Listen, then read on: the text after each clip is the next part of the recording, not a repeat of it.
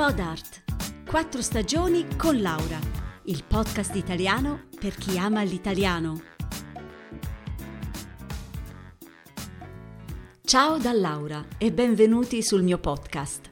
Oggi voglio parlarvi di attualità.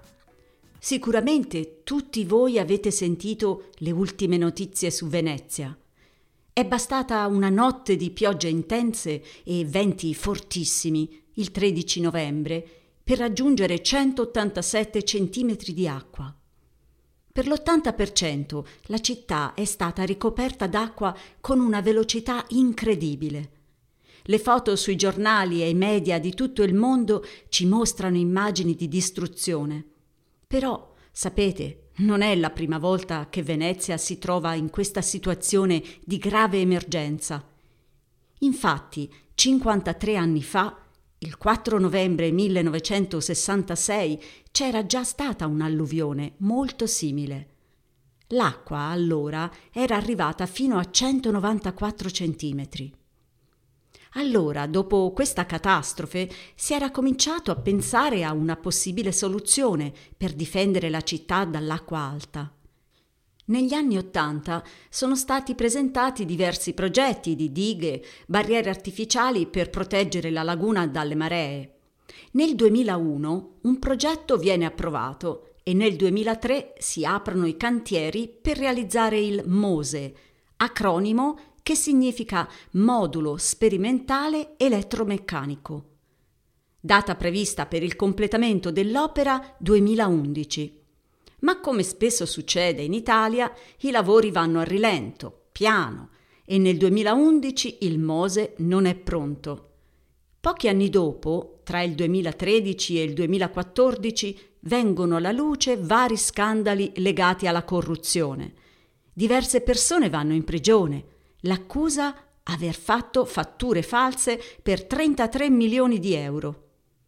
I lavori poi riprendono, ma nascono nuovi problemi di tipo tecnico e intanto i costi crescono sempre di più.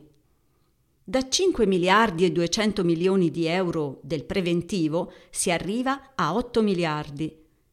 Nel frattempo si scopre che i materiali usati per la costruzione del Mose non sono resistenti come dovrebbero, si stanno rovinando e devono essere riparati, cambiati.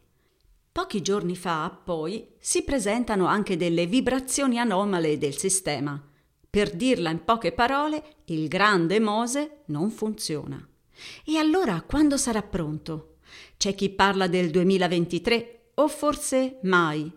E attenzione, anche se funzionasse, non potrebbe proteggere Piazza San Marco, che si trova nella zona più bassa della città non parliamo poi dei costi proibitivi della manutenzione, circa 100 milioni di euro all'anno.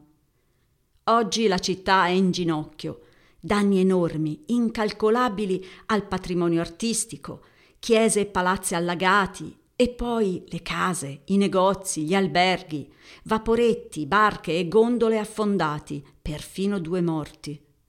San Marco è la zona più a rischio. Si trova nella posizione più esposta alla violenza dell'acqua e la stabilità della sua meravigliosa basilica è in grave pericolo. E qui c'è da dire una cosa importante. Durante i secoli San Marco è stata sempre restaurata e curata e invece negli ultimi decenni non è stato fatto niente. C'è chi accusa di tutto questo i cambiamenti climatici, che sono sicuramente un fattore importantissimo, e poi ci sono sicuramente i problemi legati alla mancanza di cura della laguna, le industrie, i grossi canali scavati per far passare le grandi navi. Pensate, in certi punti, che in origine erano profondi 10 metri, si è scavato fino a 50 metri. E Venezia non è la sola città in pericolo. L'acqua alta in questi giorni è stata registrata anche in altre città, fra cui Trieste e Grado. Insomma, le coste italiane, e non solo, sono in grave pericolo. Io, cari amici, sono triste, molto triste, perché Venezia e tutte le altre meravigliose città italiane sono la casa dei loro abitanti e patrimonio dell'umanità e fa davvero male vedere accadere queste cose. Ci sarà una reazione dopo questo disastro. Io lo spero davvero. E oggi sono vicina con il cuore a tutti i veneziani. Bene, cari amici, anche per oggi è tutto. Ci sentiamo fra due settimane qui su podart.ch e a partire da dicembre anche su podcast4stagioni.ch. E venite a trovarmi su Instagram e Facebook agli indirizzi Podart Podcasts. Un caro saluto da Laura e a presto!